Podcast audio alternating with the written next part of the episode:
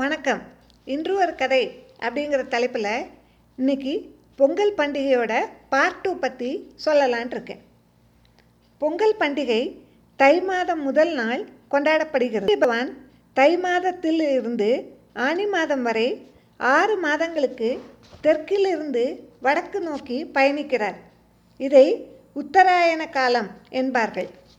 இந்த உத்தராயண காலத்தின் தொடக்கத்தை ஆதி காலத்தில் இந்திர விழாவாக கொண்டாடி இருக்கிறார்கள்.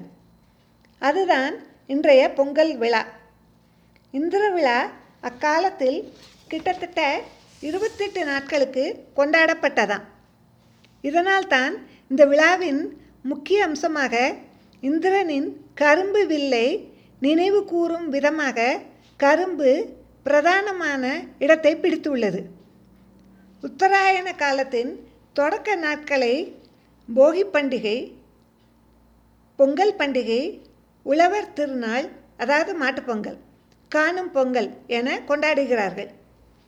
போகி பண்டிகை அன்று வீட்டில் உள்ள குப்பைகளை அப்புறப்படுத்தி சுத்தப்படுத்தி வீட்டை வர்ணம் பூசி அழகுபடுத்தி வாசலில் கோலம் போட்டு வீட்டின் கூரையில் பூக்காப்பு கட்டிய பிறகு பொங்கல் கொட்டா கொண்டாட்டம் தொடங்குகிறது.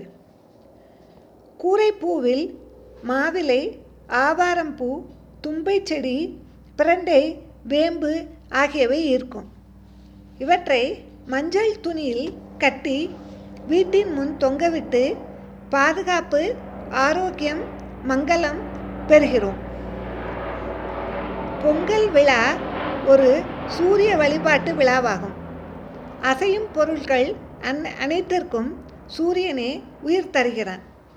சூரியனுக்கு நன்றி செலுத்தும் விதமாக சூரிய பகவானுக்கு பொங்கலிட்டு படையல் செய்வதால் இதை சூரிய பொங்கல் என்றும் கூறுவர்.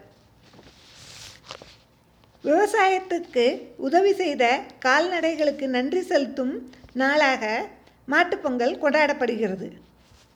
பசு இளம் வயது முதல் முதுமை வரை நமக்கு பால் தருகிறது. காலை நம் வயல்களை உழுகிறது. அறுவடை பணியில் உதவுகிறது மாட்டுப்பொங்கல் அன்று விவசாயிகள் தங்கள் கால்நடைகளை மற்றும் மாடுகளை குளிப்பாட்டி கொம்புகளில் பல வண்ணங்களை தீட்டி கொம்புகளின் உச்சியில் உலோகத்தாலான சிறு தொப்பிகளை அணிவித்து கழுத்தில் மணிகளை கட்டி மலர் மாலைகள் அணிவித்து பல வண்ண போர்வைகளை அவற்றின் மேல் விரித்து போடுவர். மஞ்சள் குங்குமம் வைத்து ஆரத்தி எடுத்து பொங்கலிட்டு இறைவனுக்கு படைப்பர். பிறகு கால்நடைகளுக்கு ஊட்டி மகிழ்வர். இந்த பொங்கல் கால்நடை பிரசாதம் அல்லது மாட்டு பிரசாதம் என்று அழைக்கப்படுகிறது. மாட்டுப்பொங்கல் அன்று மஞ்சு விரட்டு அல்லது ஜல்லிக்கட்டு விளையாட்டு உற்சாகமாக நடைபெறும். இதில் வீரர்கள் கலந்து கொண்டு வெற்றி பெறுவதால் இதை வீர விளையாட்டு என்றும் கூறுவர். இந்த மாட்டு பொங்கலுக்கு ஒரு புராண கதையும் இருக்குது அது என்னென்னா ஒரு முறை சிவபெருமான் நந்தியிடம் பூமிக்கு சென்று தினமும் எண்ணெய் மசாஜ் செய்து பிறகு குளித்து மாதம் ஒரு முறை மட்டும் உண்ணுமாறு அங்கே உள்ள மக்களிடம் தான் கூற சொன்னதாக நந்தியை கூறச் சொன்னார்.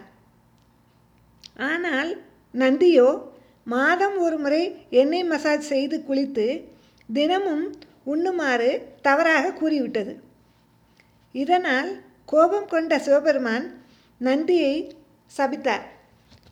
அது செய்த தவறினால் இனி பூமியில் நெற்பயிர்களுக்கு பஞ்சம் ஏற்படும் எனவும் கூறினார்.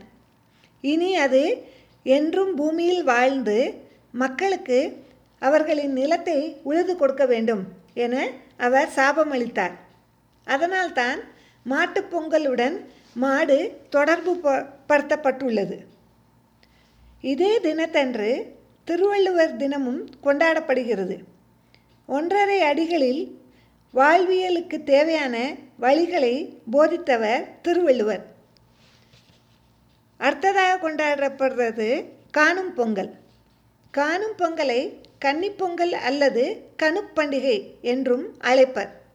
இப்பண்டிகையின் நிகழ்வுகளில் உற்றார் உறவினர் நண்பர்களை காணுதல் மற்றும் பெரியோர் ஆசி பெறுதல் என்பன அடங்கும்.